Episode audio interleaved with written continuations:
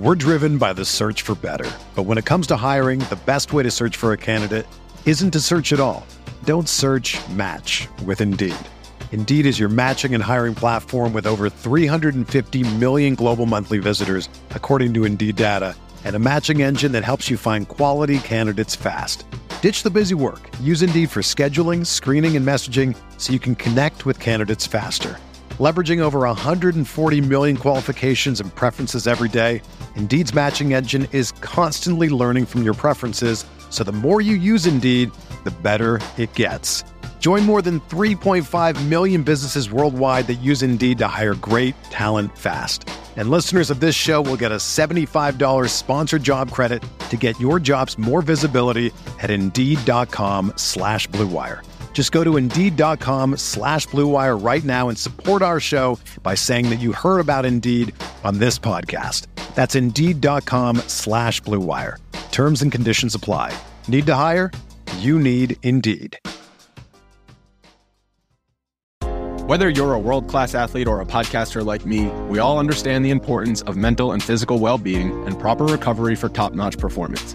That's why I'm excited that Unifyd Healing is sponsoring podcasts on the Blue Wire Network. Unifyd Healing is a new and super innovative global network of wellness centers powered by Energy Enhancement System, or EE System. If you haven't heard of the EE System yet, then you'll want to listen up. This technology promotes wellness, deep relaxation, purification, and rejuvenation. Wherever you are across the globe, access to a center is easy and affordable. Interested in experiencing the EE System technology for yourself? Go to unifydhealing.com slash bluewire to learn more and find a center near you. That's unified, U-N-I-F-Y-D, healing.com slash bluewire. No material or testimonials on the Unifyd Healing website are intended to be viewed as medical advice or a substitute for professional medical advice, diagnosis, or treatment. Always seek the advice of your physician or other qualified healthcare provider with any questions you may have regarding a medical condition or treatment and before undertaking a new healthcare regimen, including EE system.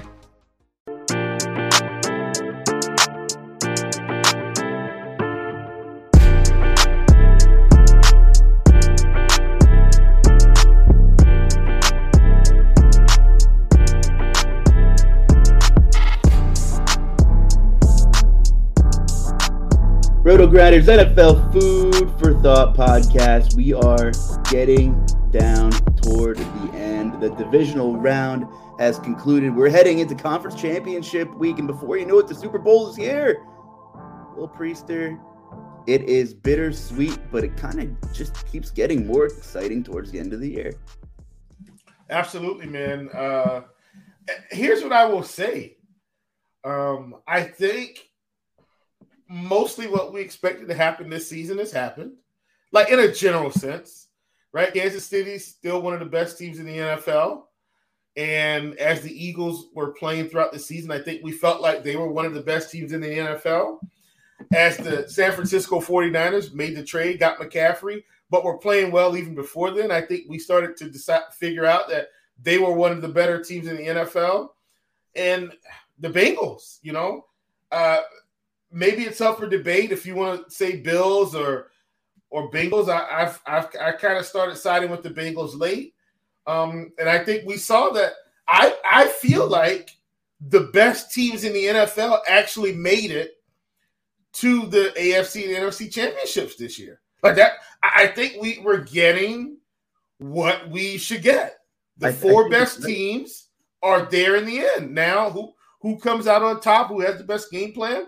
I don't know, but I think this is I think this is good for the NFL when the best teams get there. Like if the Jaguars would have upset the Kansas City Chiefs because of a Patrick Mahomes injury, I don't think we would have been thrilled about an AFC championship between the Bills and Bengals. I just I, I don't think it has, has the same lure, if you will, especially when the Bengals were able to get there again this year. So this is this is this is good. This is good. I think it's tough to say in hindsight. It, with everything we just saw the last month and a half, it's tough to like rewind to September one. I think we're getting the best teams that are playing the best football. Now, if you go back to like you know September 10th, the day before kickoff or whatever it was, you think, okay, on paper, the, the Bills and the Chiefs were probably a, a slight leg up from the Bengals you know, despite the Bengals getting to the Super Bowl, you know, from a talent perspective. But then we saw some deficiencies, and of course, injuries happen and some other things. Yeah. And I think I agree with like 80% of your sentiment you're echoing here that I think we're getting the teams that are playing the best ball that are in the dance that are left, and that that's super exciting. I think like nobody's fraudulent that's left, and we talk all season about the same teams and the talking heads on national media about the same teams. Are they frauds? Are they not frauds?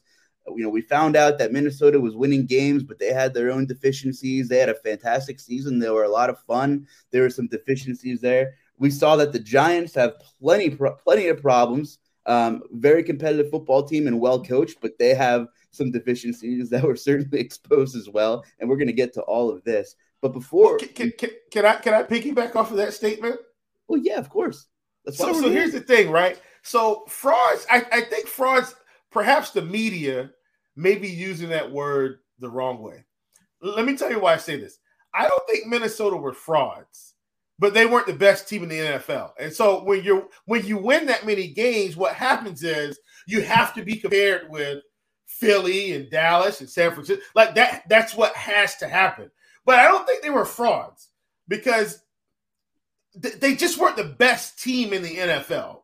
You you get like they weren't a top three team, but they were so they weren't frauds. Like they won and, twelve games. They just they just weren't. How many variables affect everything, Chief? Because like in these games of chess and strategy and all these major sports that we cover, coaching matters the most in the NFL. I don't care what anybody says. So if one team goes in with a terrible game plan, if it was altered differently, we could see a totally different outcome, right? I mean, you can like we are only seeing the chess pieces that are controlled so much, right? Like Brock Purdy's only checking out of so many plays that Kyle Shanahan's calling, you know? So right. it's amazing how many. I'm, I'm not saying Minnesota had a bad game plan or the coaching was poor.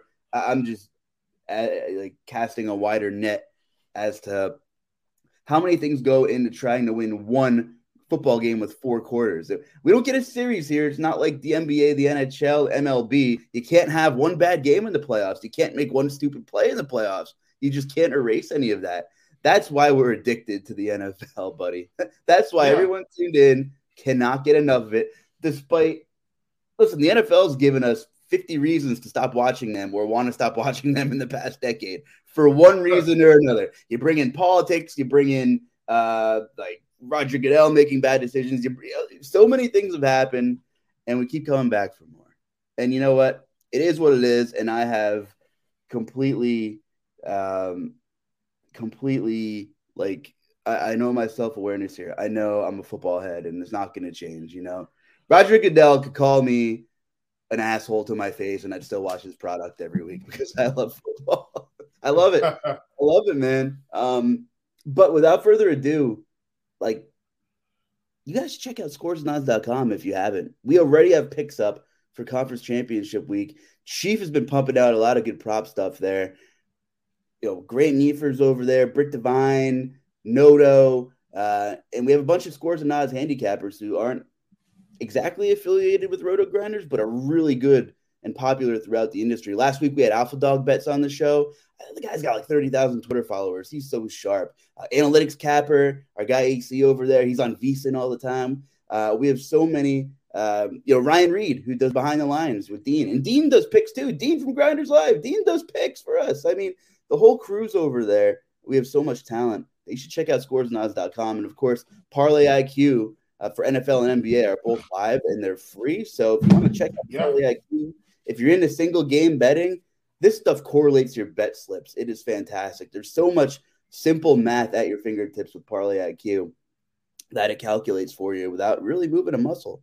So definitely check us out at scoresandodds.com. I know we're going to have a mess load of picks and props for the next couple of games that we have left. And uh, I'm really excited, Chief. So I know we had a lot of action last week. I'll let you steer the ship for us. Where do you want to begin? Well, I think I think we just start with um, let's start with the Saturday games. Um, Chiefs Jaguars because I think we can kind of cover them all this weekend. We don't have to sit on all of them, but the Chiefs win twenty seven to twenty, and uh, you know Patrick Mahomes picking up an injury, in my opinion, changed the trajectory of how that game was going to be played. Uh, we did see Chad Henne come in and, and you know, put together a, a long, a long scoring drive for the Chiefs, which which basically kept kept them alive and kept them afloat uh, until Mahomes came back after the half. I think we saw some of the youth of the Jaguars at quarterback with Trevor Lawrence. You know, costly turnovers at the end of the game. Um, you know, Jamal Agnew catches a ball, spins around, fumble. They, they lose that possession. They, they were inside the 20 at that point, too, Luke. So that, that was a big one. Um, that that really, I think, set them up to lose the game. But then, you know, Lawrence throws an interception late. And so the Chiefs escape 27 to 20. I only use the word escape because clearly Patrick Mahomes was not healthy. But what here's what they did. They said, look, we, we can't have the same exact game plan. Isaiah Pacheco ends up for a massive, I mean, ends up with a massive workload, and that's what they needed to do to win the game. And I think they did that. But you know, hats off to the Jaguars, obviously, who, you know, played tough at the beginning of the season, took their lumps, and, and granted, things had to fall their way. The Titans got worse as the season went along due to injury, due completely due to injury. And what I will say is, and I know we're talking about this game, I'm kind of backtracking, but if if the quarterback doesn't get hurt in Tennessee, I think Tennessee wins the division. Don't, you? Like I, I don't think Tennessee loses that loses the division if they don't have just massive injuries. Feels like at every important position on the field. Like it's just, Chief, I, I just telling, you're telling me it's the second I, I so, season that the Tennessee Titans have led the league in bodies used. Yeah, I don't. So, so I, you know, I, am going to give Jacksonville their props, but clearly Tail being out and half the defense being out, and it, it just it, it was, every week, every it, week, it derailed their season. Like. Two straight yeah. years as a fan, and I'm pretty unbiased. Like people ask me when I think Tennessee they're always interested when Tennessee's a long shot but kind of competitive and they sneak in and people ask me questions. This was not the year. I, am glad that I don't say I'm glad they didn't get in. The Josh Dobbs, uh, you know, tuck rule, whatever you want to call it, I, I still kind of think was an incompletion, but I, I think the Jaguars were healthier and posed a better threat to win a championship than the Titans.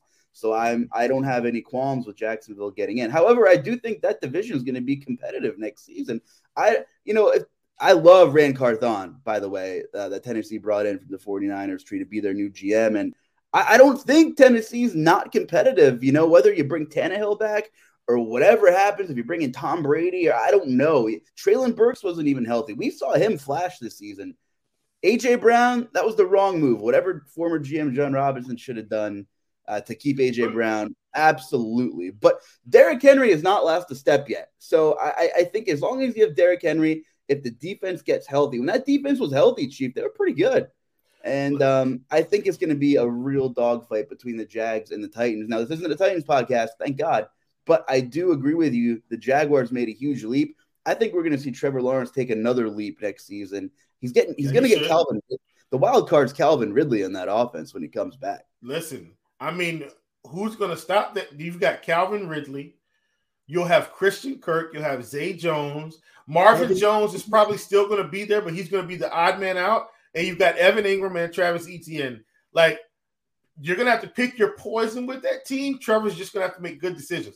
And I know we were kind of talking about divisional round, but I'm, glad this opened up. I've got a question for you, Luke, because I, I think the, the Titans need to do something. And but I understand it's their identity, right? I want to pose this to you as a fan and then and you can just kind of let me know what you think. I think Titans need to change their offense. I think they've got to catch up with the times. And what all that means is I think you can still run Derrick Henry the same amount of times you run him, but I think you got to open this offense up and get a little bit more creative with the passing game. Run you hit the nail on the head. You hit run, the nail run on some head. four wide spreads and still hand Henry the ball halfback draws. Like, I think we got to get away from the extreme power run game and just catch up with the NFL a little bit. And and dare I say, Derrick Henry may rush for 2,000 again. He'll have more running lanes. I, I just yeah. got your thoughts with Tennessee. What do you think? Because the defense is fine if they're healthy. The offense right. has got to catch up. Well, they made all the right moves. And I, I didn't expect to segue here. Believe it or not, this wasn't in the script, folks. And I opened the show saying there's so many variables and coaching matters. Tennessee did the right things they had to do. They fired their GM before the season was over, and I was a, a Jon Robinson stand for a while, but he botched the AJ Brown situation. That's fine. As soon as they were eliminated from the playoffs, within 24 hours, they fired offensive coordinator Todd Downing, who could not get it done. I know they've dealt with a ton of injuries on the offensive line. You know, they lost Taylor Lewan in the beginning of the season. They lost Ben Jones for like six games. They had some injuries. Treylon Burks wasn't healthy. I, I get it. But uh, Downing had two seasons. And before that, who were the two offensive coordinators in Tennessee who had a similar scheme, Chief? It wasn't a complete air raid attack, but it was play action. Things were explosive uh, when it was through the air. It was Matt LaFleur, who became the head coach of the Green Bay Packers, and the, off- the offense was pretty good. And then it was Arthur Smith, who became the head coach of the Atlanta Falcons. Now, everybody wants to shit on Arthur Smith because he couldn't get Kyle Pitts involved. And I understand that. but the Titans led the league in points per game under Arthur Smith during during the tenure there, uh, either either first or second, uh, and it showed. It showed they were the one seed before they choked to the Bengals in 2022. So I think you can have this, you know, ground attack, you know, this ground based attack as long as it's creative. It was completely stale under Todd Downing. There was no motion. There was no complicated sets. The personnel he used was awful. So I think whoever Tennessee brings in uh, to be the, become the offensive coordinator, and right now the the favorite is an in-house candidate, um, Tim Kelly, who uh, was with Houston. He was actually pretty good. It's only going to be an upgrade. Now you look at the 49ers and you look at the Eagles. You think of these sexy offenses. Well, I tell you what.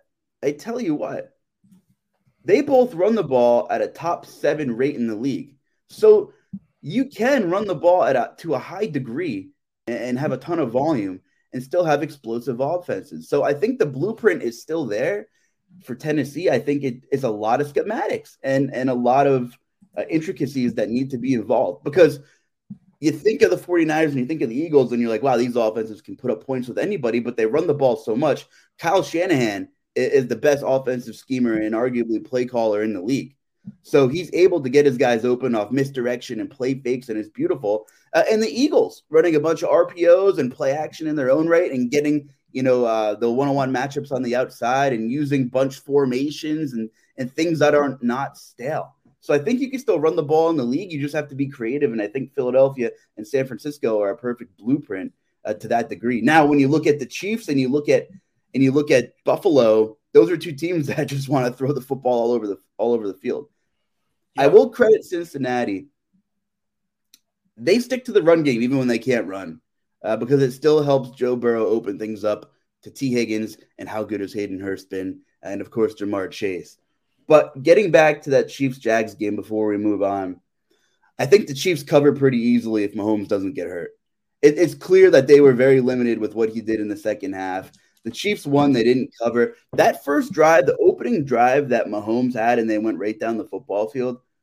I, I like I feel I feel like I'm a recency bias guy saying this, or I feel like a fish saying this. That might have been a top three Patrick Mahomes drive that I've watched. He was so good on that opening drive, evading pressure, spinning around, jump past it. Like he was epic on that opening drive when Kansas City scored. I can I am it actually kind of broke my heart a little bit that he didn't get that he that he did get hurt because I thought we were going to see just a historic performance from Mahomes on that drive. Listen, they got the job done.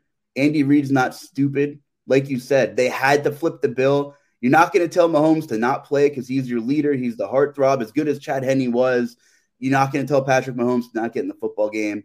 But you can change the game plan a little bit. And they smashed and dashed with Pacheco, and he was fantastic, like you said and they got yeah. the job done. We'll see how how that ankle heals up in the next week or so, but uh, I think that was a real, a real gutsy win by Kansas City, regardless of who's on the other side. Who was on the other side there? Yeah, man, for sure. I mean, I, I think that was the right call. Um, I just it, it's what they had to do, and I, I'm with you. So here's the thing, man. I was a little bummed about my props this weekend um, because Patrick Mahomes getting hurt. Like if you look at the game, um, they everybody was everybody was running the ball um, in the third quarter because it was still like a kind of close game. But look, look, man, I just Kansas City's the real deal, but so Cincinnati, and that, that's why I'm, I'm saying I want to start the show out saying that I think we're. We're driven by the search for better, but when it comes to hiring, the best way to search for a candidate isn't to search at all. Don't search. Match with Indeed. Indeed is your matching and hiring platform with over 350 million global monthly visitors, according to Indeed data, and a matching engine that helps you find quality candidates fast. Ditch the busy work. Use Indeed for scheduling, screening, and messaging so you can connect with candidates faster.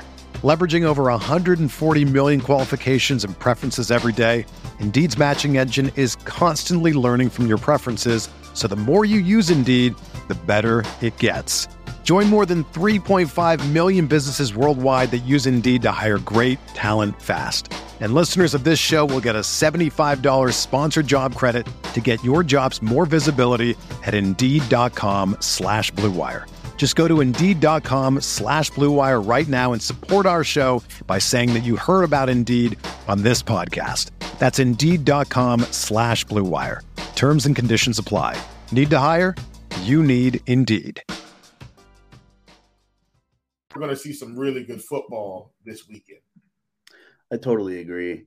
It's amazing how much when you're sports betting and you have to stick to your guns because there's so much smoke and, and so much content everywhere in our industry in the in the national media now it's it's still a little bizarre to be flipping on espn and seeing over unders and spreads on the tv you know next to where it says bills versus chiefs 730 and then it's like minus six it's still it's still kind of fascinating that we're here finally you know 15 years ago sports betting was completely frowned upon. It would never be on major TV networks. Now they're all begging for it.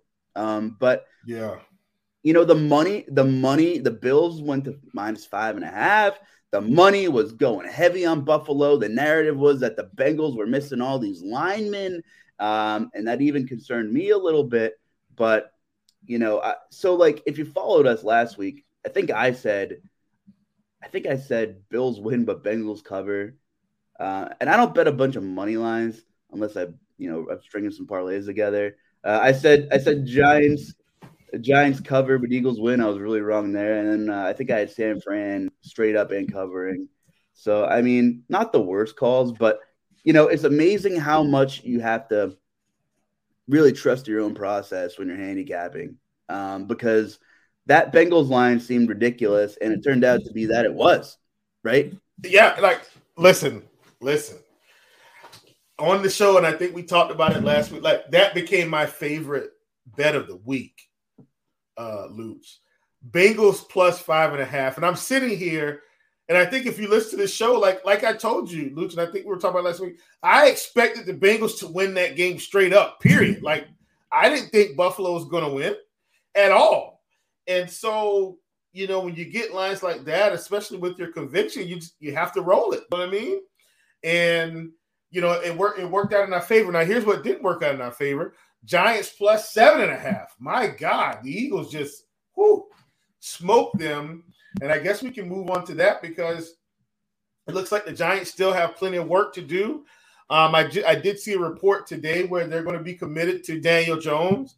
Um, that and, and, I'm not sure if that means they give him the franchise tag or they come to some form of a long term deal. Now, He's not going to get Dak Prescott money. And he's not going to get uh, Patrick Mahomes money. He's not going to get, you know, Lamar Jackson money whenever he gets his money. He's not going to get uh, Aaron Rodgers money.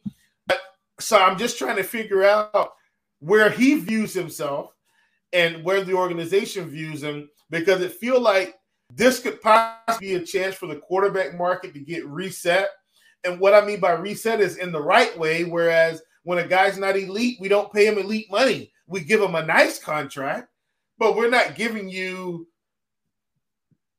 Patrick Mahomes. But you're not Patrick Mahomes.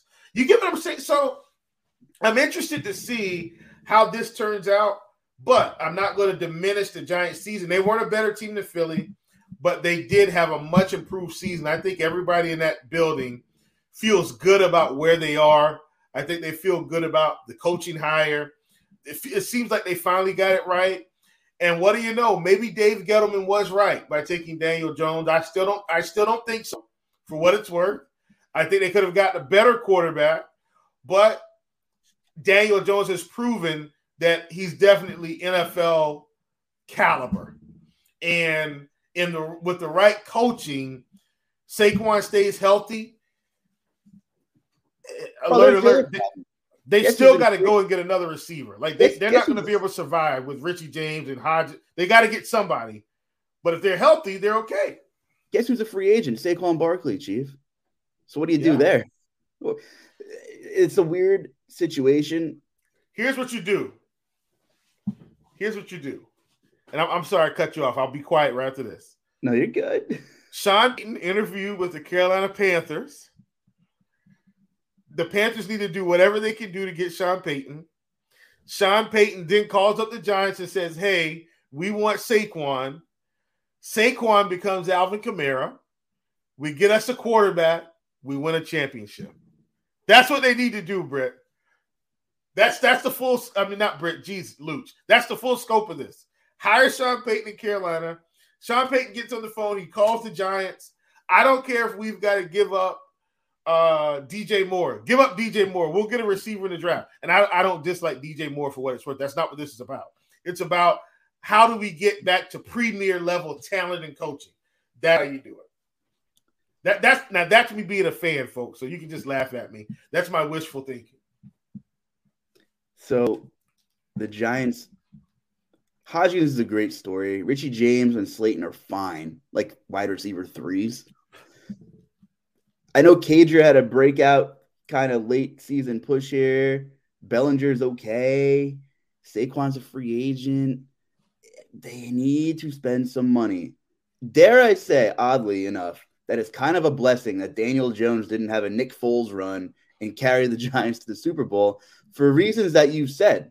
They're not going to have to pay him as much because the jury is still out. I think it's ridiculous that people were claiming that he was an elite quarterback after the Vikings game. The Vikings' pass defense was horrendous.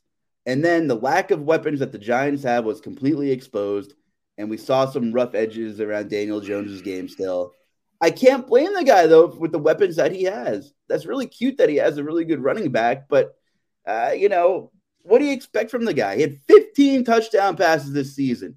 I know he's great with his legs, another dynamic there, but we can't say that he's elite. Now, he, you and I agree he has potential to be a top half of the league quarterback, and I think you can win a Super Bowl with a top half of the league quarterback. He, he's probably he top half right now, to be honest. He's probably he top half right now.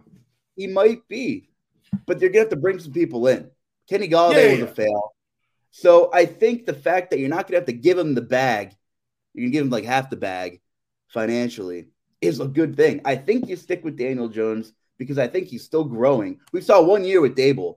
You know, you could have made it. You could have made a case for for Jones that he was that you know the previous coaching staffs broke him. Uh, you know, and he was almost unfixable. Like, yeah, thank God, thank God, Doug Pederson was the perfect fit in Jacksonville because I, you know, you couldn't have blamed Trevor Lawrence if he didn't pan out or if he grew the wrong way from a you know football standpoint and at a pro level with Urban Meyer and whatever the hell that was. So I think there's upside with Daniel Jones. I don't think he's ever going to be a top five quarterback, but I think he could be a top ten. I think he could have top ten quarterback seasons, and I think he could win a Super Bowl as a top ten quarterback in a given season. But yes, the defense played better. Still need some help there. But you got to bring in somehow, you got to invest in some weapons on offense for Daniel Jones, the right weapons.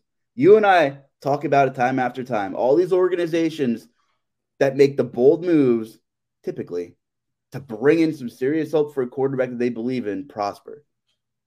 The Chiefs went out and got Juju, right? They got Juju. They got Valdes-Scantling. They draft some running backs in the draft to uh, you know help out Mahomes. Pacheco uh, was fantastic. Look at Jacksonville. They bring in an entire new receiving corps, right? Entire. Zay Jones, Calvin Ridley next year, Evan Engram. I mean, but but and let's let's talk about that like like for 30 seconds.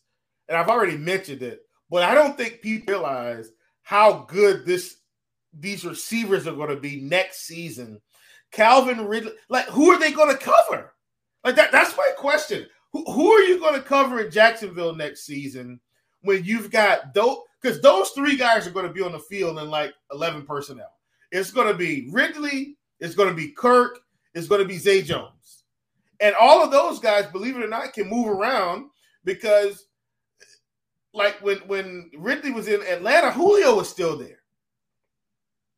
Christian Kirk's been on teams with DeAndre Hopkins and, and guys like that. Zay Jones has been on teams with where he's the third option. So think about this. Like Evan Engram was on bad a bad Giants team. Who are you going to cover in Jacksonville when all those guys are there? Somebody should be open, running wild all the time. Oh, don't forget, Travis Etienne's in that field as well. Good luck. Good luck manning up against the Jaguars. Good it's going to be tough. It's, it's and, and, all those guys have enough speed as well. Like that's the other thing. They they've all got so Kirk have Kirk and, and Ridley have some size and speed. Zay Jones has got some size and speed, but the common denominator is they all have speed. Speed kills. I agree. The AFC South's going to be fun and we'll see whatever yeah. the hell the Colts do. I don't know. Good luck to the Colts. Uh, you know, hopefully we uh, have the green light to do a draft special again because this crop of quarterbacks and who's going to trade up or trade down, it's going to be phenomenal to talk about in about a month and a half, two months from now. So that should be exciting. Um, okay, so the Eagles did what the Eagles do, and you know, on the flip side of that game, Jalen Hurts didn't have to be in his full bag. You know, we saw him scramble. We saw him willingly take some hits, which was encouraging from a health standpoint. You know, before that game, the Eagles dropped to like five to one to win the Super Bowl, which was kind of crazy. And, you know, they made enough plays. DeVonta Smith and got it were good. But the run game, like, I actually just wrote up the under for the Niners Eagles game. It's 45 and a half. Both teams run the ball at a top seven rate. The Eagles, you know, they have this running gun offense, but but the run game and the play action and the RPO set it up. They set up these explosive plays. The Eagles are going to want to run the ball.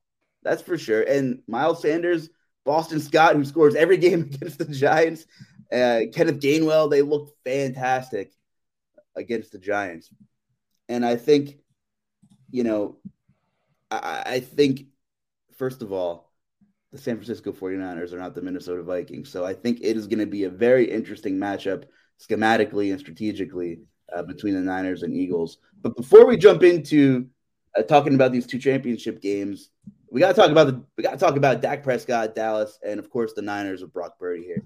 We saw a slugfest, Chief, nineteen to twelve. San Fran uh, covered the spread at minus four, and just a slobber knocker of a old school type football game here. Yet again, another season the Cowboys don't reach the NFC Championship. The Niners are back, regardless of who's behind center for them, which speaks testaments to Kyle Shanahan and that offense. And before we talk about the negatives, I think the positives, and this is going to hit home with you, not that you're upset about it, but because you've seen Christian McCaffrey play so much down there in the Carolinas firsthand, that amazing when you bring a Ferrari into a high end garage it is amazing how many more things you can even do with an offense and a creative play caller. The things that he allows Kyle Shanahan and that offense to do, as if Deebo Samuel and George Kittle and Brandon Aiyuk paired with an elite play caller wasn't enough. You bring in a guy that can line up anywhere on the damn football field and do whatever he wants with that football. It's almost unfair it's almost unfair the flexibility that the 49ers have offensively that you can keep winning with a guy like Brock Purdy who is serviceable. But we saw Jimmy Garoppolo look great in that scheme. We saw Brock Purdy. He's undefeated as a starter right now. And I can't say that it was an electric offensive performance, but the Dallas defense is pretty good. They applied a lot of pressure all game. 49ers got it done. I know McCaffrey didn't have this ceiling game, but his presence on the football field is, is noted. Like it just from the eye test, even it just opens up so much, Chief. Yeah, absolutely. Um, I so the 49ers are the real deal, obviously. Um, I don't I don't think there's any any any doubt about that. and I think we saw, you know, what, in a sense, how how good of a coach Kyle Shanahan is. I think that's what this San Francisco season is about. To be honest with you, it's not. I don't even think it's about any of those players. If I'm saying from from my standpoint, like clearly the players are going to go out and play, but if you don't think Kyle Shanahan should probably be the coach of the year this season, I, I don't I don't know what to tell you. Like I look, Daboll's done a great job. Um, Doug Pederson did a great job. I mean, listen, these guys did great jobs. Name me one coach that goes down to their third string quarterback and pretty much comes out of the NFC and it could possibly be going to the Super Bowl. Name me one coach that goes to their third string quarterback, Luch, literally. And I, I, I honestly, I honestly feel like there may only be one, and there may in fact be none that goes to their third string quarterback. Now, granted, their season was set up for success with the schedule at the end, but he still had to go out and win the games. Name me one, and if if you can, then we'll we'll talk about it a little bit. But I, I think Kyle Shanahan should be the year. Just off that alone. I can't really argue. The only other name uh, you mentioned Doug Pederson. The um the other name, and like I don't know if I would have said this five weeks ago, but it's Zach Taylor to get back here again. I, I know I know that he has a ton of weapons at his disposal, but um, the defense wasn't always highly touted, but he has that defense playing at a really high level. Like they're more than good enough, and we're seeing that. We're seeing that as much as the Bills had deficiencies, the Bengals defense still played exceptionally well on the road in the snow in Buffalo. So as much as I was impressed with Burrow and the whole offense, how about the friggin' defense? How about the team Zach Taylor has? Now, do I think he'll win Coach of the Year? Probably not. But I think you make a really good point there with Shanahan. Well, uh, but my and, and my only argument, man, if Zach Taylor has his third string quarterback, do the Bengals go to the AFC Championship? I think the answer is no. No. They also don't have the defense the 49ers have. so. Correct. Absolutely. We can but we can but they're getting there. They're they're getting you there. Said, you're right. If you said Shanahan, Doug Pederson, or Zach Taylor won coach of the year, I wouldn't have a problem with any of them, honestly. Um, or Nick Sirianni, man. I mean, I, I know, I, I know. Hey, hey, I, am with you. I'm with right? you. Like, I can't argue that. My argument, though, I can't argue that. My argument is, hear me. Out, you'll get what I'm saying. If Nick Sirianni had had to, had to have his second string quarterback the rest of the season, do they go to the NFC Championship? That's a testament to Jalen Hurts, my friend and the leap he's taken. They catered the offense around his strengths. They bring in AJ Brown. It's but it's, my, my, my question is if he had to have Gardner Minshew starting in week five, six, seven, eight, and Gardner Minshew's got to play the rest of the season. Is Philly the number one team in the NFC East, and do they go to the NFC Championship? Maybe. I don't think so. Unlikely, that, but that's, possible. That's my Shanahan argument. Name me one coach that gets their backups back up and still goes to the to the NFC Championship or to the championship game. That's but, my argument for Shanahan Coach of the Year, and I don't think he's going to get it. That's my that's my concern. I don't think Shanahan's getting Coach of the Year, and I think he's earned it this season. Like if he hasn't earned it any other season, he's earned it this year. I, I love the fact that the Niners and Eagles are vying to go to the Super Bowl because both of them uh, have very good play callers. Yes, yes, agree. Both of them made splash moves this season to go yes. all in between AJ Brown and McCaffrey, and both of them, uh, you know, we've seen them, the GMs, we've seen them, and in the whole GM room, we've seen them you know, John Lynch and Howie Roseman be uber aggressive.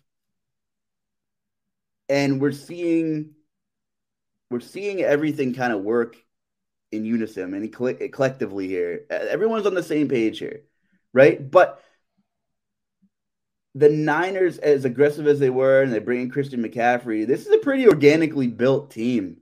You know, like I love Fred Warner. I love some of these uh, late round picks that the Niners have hit on to help build this team, which is partially why I'm really excited for Ran Carthon to join uh, to join Tennessee.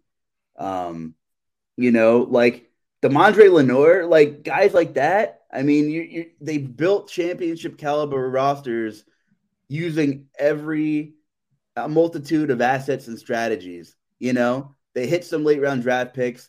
They go out and make the trades that a lot of GMs are afraid to, to you know, bold moves they're afraid to make.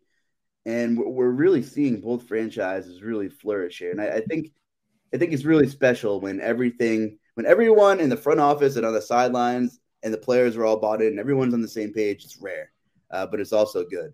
When Nick Sirianni was hired, I was really unsure if he was the right guy for the job. Now I'm certain that he's the only guy for the job in Philly. His demeanor, his presence, his he his attitude is Philadelphia through and through. The players would die for him. They would run through. Maybe that's the worst analogy ever. I, you know what I mean. They'd run yeah. through a damn brick wall for him. And while you know you look at the guy on the sideline and he kind of always has this dopey look, he is a very intelligent person, uh, and his football IQ is through the charts. But his demeanor um, and his, you know, he has a little bit of that swagger as well that the players really respect. Yeah. This guy, I hope, is in Philly for the next 10 years because he is Philadelphia. And I think it's a match, a perfect match. Um, you know, him, Jalen Hurts, and, and the whole franchise. I, I think this is a really special uh, NFC Championship game here. And you know, you can say you can say the same things uh, for the Chiefs uh, and the Bengals with the way they're constructed. We talk about the Chiefs, right? Of course, you know they've made a bunch of a bunch of moves to bring in some talent to help Mahomes. But let's rewind. How, how about getting Mahomes? How about them mortgaging a ton of assets when they had a fully capable quarterback to grab the kid out of Texas Tech? Who people liked but didn't think they, that he'd be the best quarterback in the NFL. Uh, and you get Patrick Mahomes, and it changes the entire franchise for the next decade. So, kudos to these organizations who are in the playoffs, not afraid to make the bold moves. Um, you know, as for Cincinnati, they kind of just, you know, I wouldn't say they've made bold moves, but they kind of have just methodically have made all the right decisions with their draft capital and their free agent signings between Tee Higgins, Ja'Marr Chase, Joe Burrow, and lining up that defense, they didn't really make any crazy trades or anyone actually any deals that I can think of off the top of my head. But that front office has methodically pressed all the right buttons over the last five years. So uh, it starts at the top, Chief. You got to have the right people upstairs to make this thing work. And you said we have the best four teams on the football field. I think it's a big testament to all the front offices. Yeah, absolutely, man. I mean, the front office can make or break a team. And that's what's that's what's so crazy about it. Like, think about that. Think about one big trade after another. And, and so let's think about the teams uh, that are in the championship that we talked about. San Francisco, obviously, you talked about them making the splash. Eagles made the splash over the, the weekend. Um, the Kansas City made kind of a reverse splash by like not overpaying for Tyreek Hill and allowing him to go somewhere else. You get you like they they, they said, look, we, we got to protect our team here. We can't if we pay Tyreek, then what are we going to do in the offensive line? What are we going to do in the defense? What so they kind of had to make a reverse splash and kind of just go and get some secondary guys, and Patrick Mahomes still makes it work. You, you know what I'm saying? Like, and, and Cincinnati, even though the offensive line wasn't full strength this season, they've tried to work on improving the offensive line over the past two to three seasons. Like, I, and those aren't the big splashes, but they're doing things to make their teams better long term. I can't argue with anybody's front office when you're doing that. Yeah, you're right. I mean, I like not signing Tyreek gave Kansas City flexibility to get Juju, Valdes-Scantling, you bring Carlos Dunlap on the other side. So I, I think, you know, again, it's just Mahomes and Andy Reid. You talk about quarterback coaching pair. Um, when's Eric Bieniemy going to get a job? I saw the Titans want to uh, have an interview with him. I'm really excited about that. He deserves, you know, whatever he wants to be. Like this guy, I, will poach anybody from the Kansas City tree, right? Like if you're involved in that success, come on over, man. So I wouldn't mind seeing him. Uh, you know, we talked about offensive play callers, and we were talking about Tennessee earlier. So uh, imagine that addition. If you're Mike Vrabel, I would, uh, I would endorse that for sure. But anyway, Dak Prescott, Chief. I know we kind of beat way around the bush there. What's happening? What's happening in Big D? Going to be a lot of questions surrounding Dallas moving forward here. Well, I so here's the thing.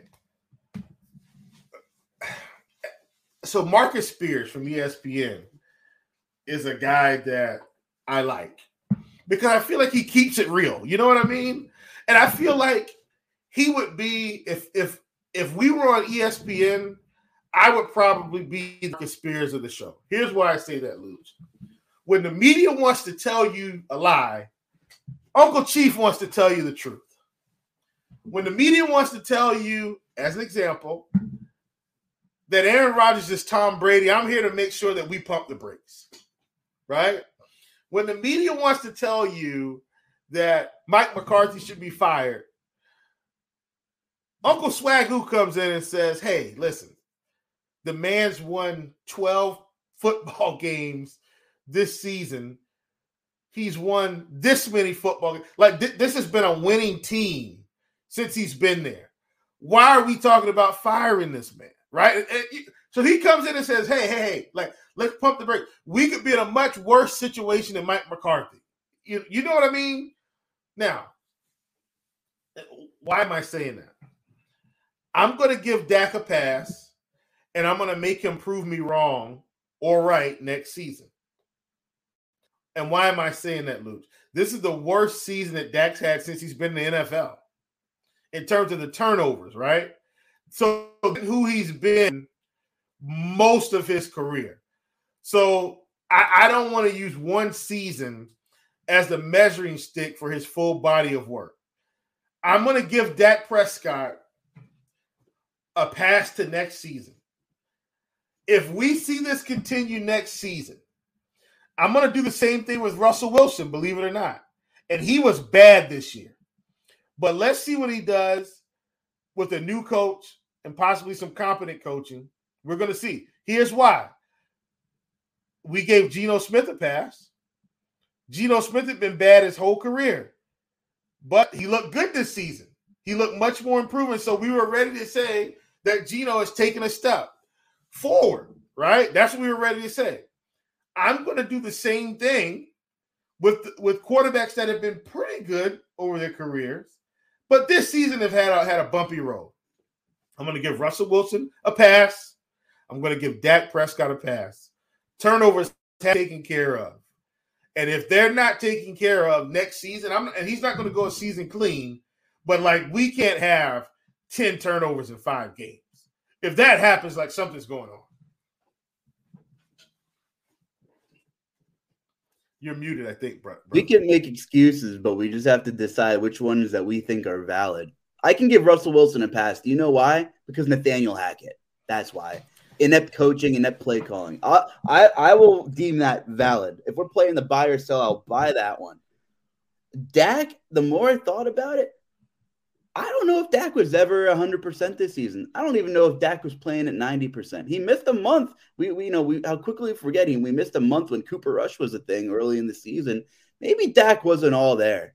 Maybe Dak wasn't all there. And you know what? It's kind of I think you're going to see Buffalo and I think you're going to see Dallas invest in more playmakers this offseason because boy, I don't know what the Amari Cooper situation was, but what a brutal decision that was getting rid of him. You can make the same argument for Dak Prescott as we were trying to make for Josh Allen last week. If you're playing devil's advocate, you're defending these guys. That after Stefon Diggs and after CeeDee Lamb, what do you got? You got Noah Brown, you bring in T.Y. Hilton. Michael Gallup hasn't proven a damn thing in this league to be a reliable number two other than a downfield threat. Michael Gallup is like Gabe Davis. They're like the same damn thing. That these organizations want them to take a leap and be something more that we're not sure if they're capable of being. So maybe we get Dak a little more help. Maybe we get uh, the problem with Zeke is his damn contract and the dead money. I'm sure you've seen that. Ooh, so so bad. It's and so now you're bringing right. Pollard breaking his leg, which is terrible.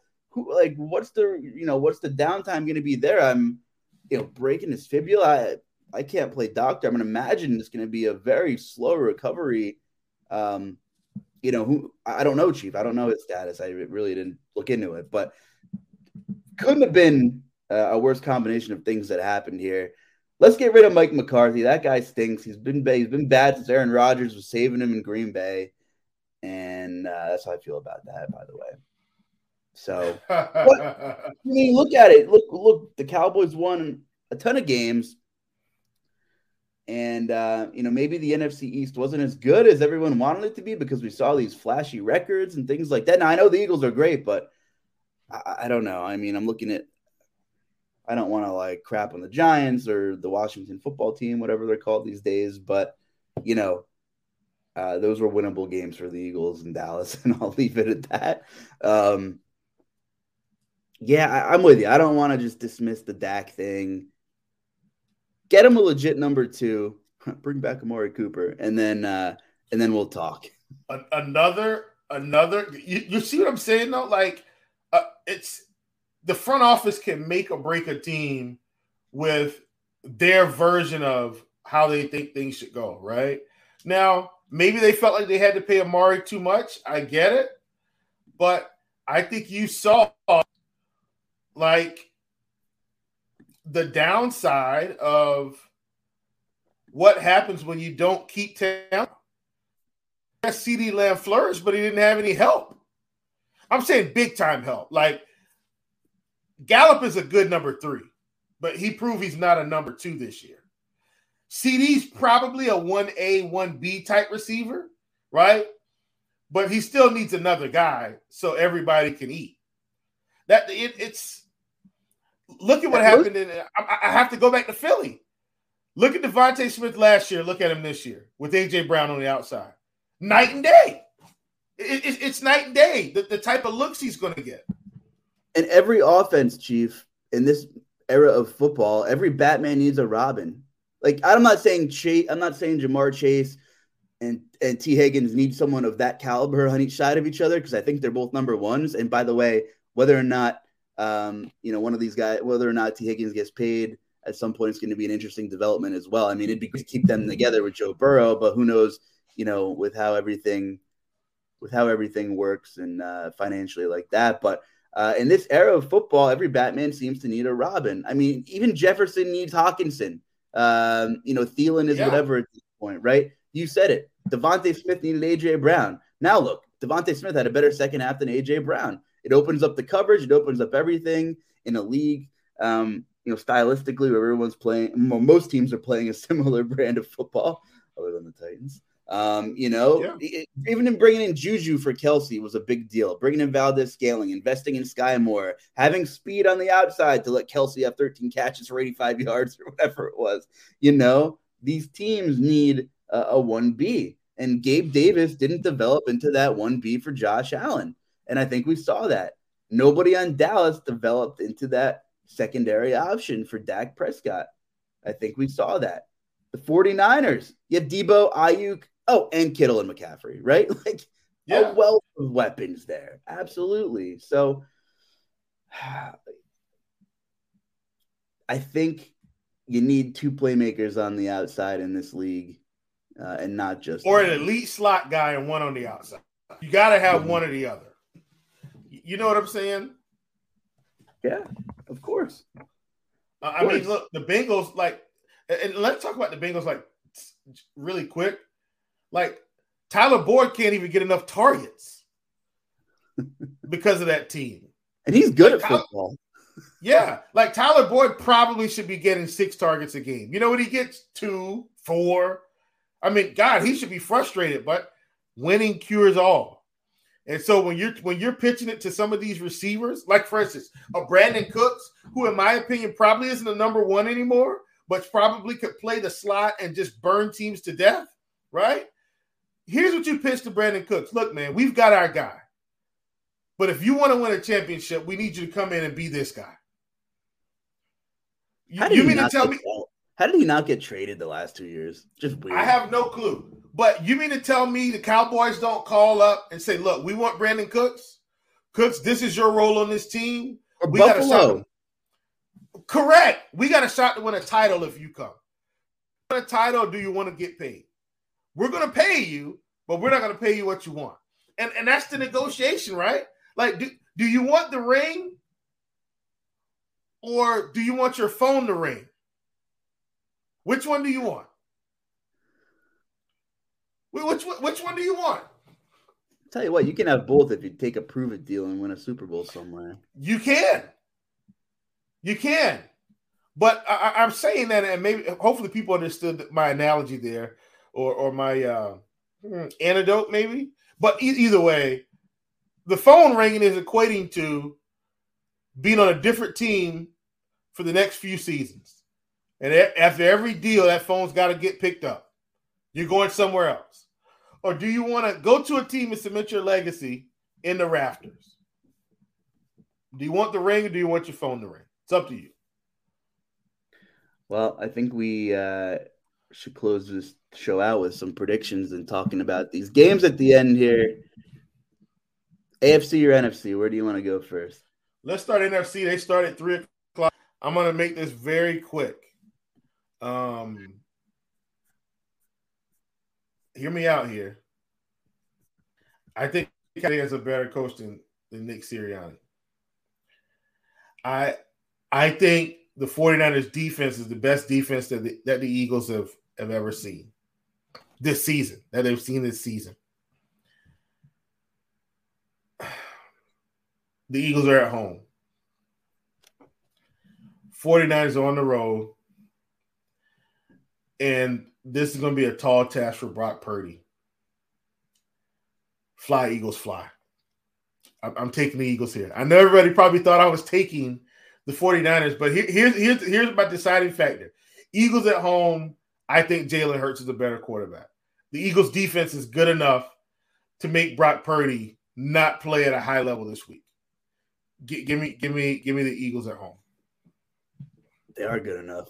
And they had a bye week, and then they basically took their foot off the gas against the Giants in a Yeah. very, a very low intensity type environment. So stylistically, it's a strange game. And I think it's on the other side of I think it's a bit ugly.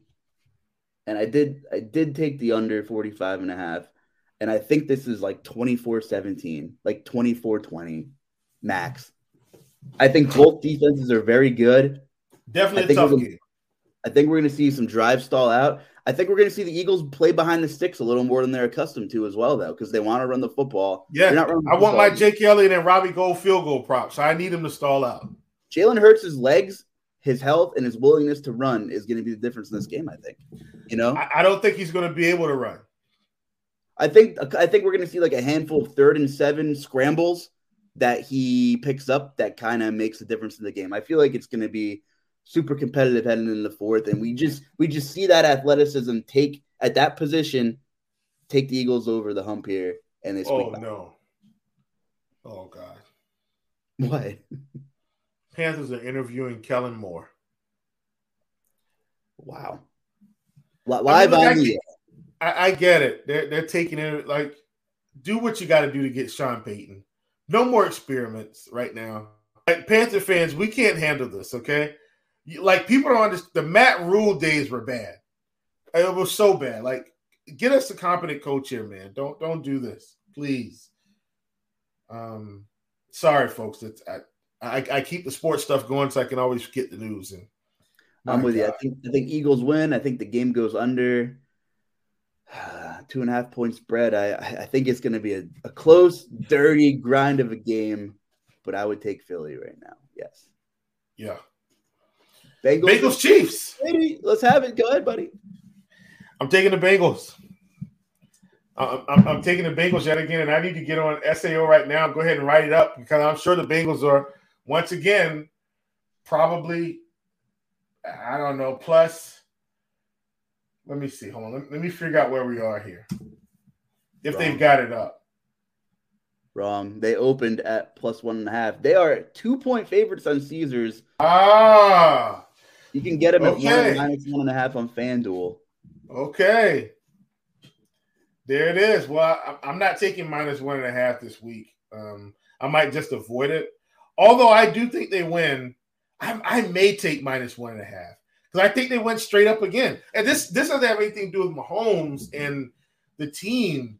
I once again, I think the Bengals just have the momentum, man, and that's really they got the juice right now. It's the same thing last year, right? They're just they, they're on the upswing. I, I'm taking the Bengals. I just want to know what Patrick Mahomes is doing this week, how he's feeling. I, you know, I don't think six days is going to make a world of difference with whatever's going on in that ankle. Well, he's going to keep that heating pad on there a whole lot. Yeah, a whole lot. I hate to make for boring conversation here, but um, I think the Bengals win too.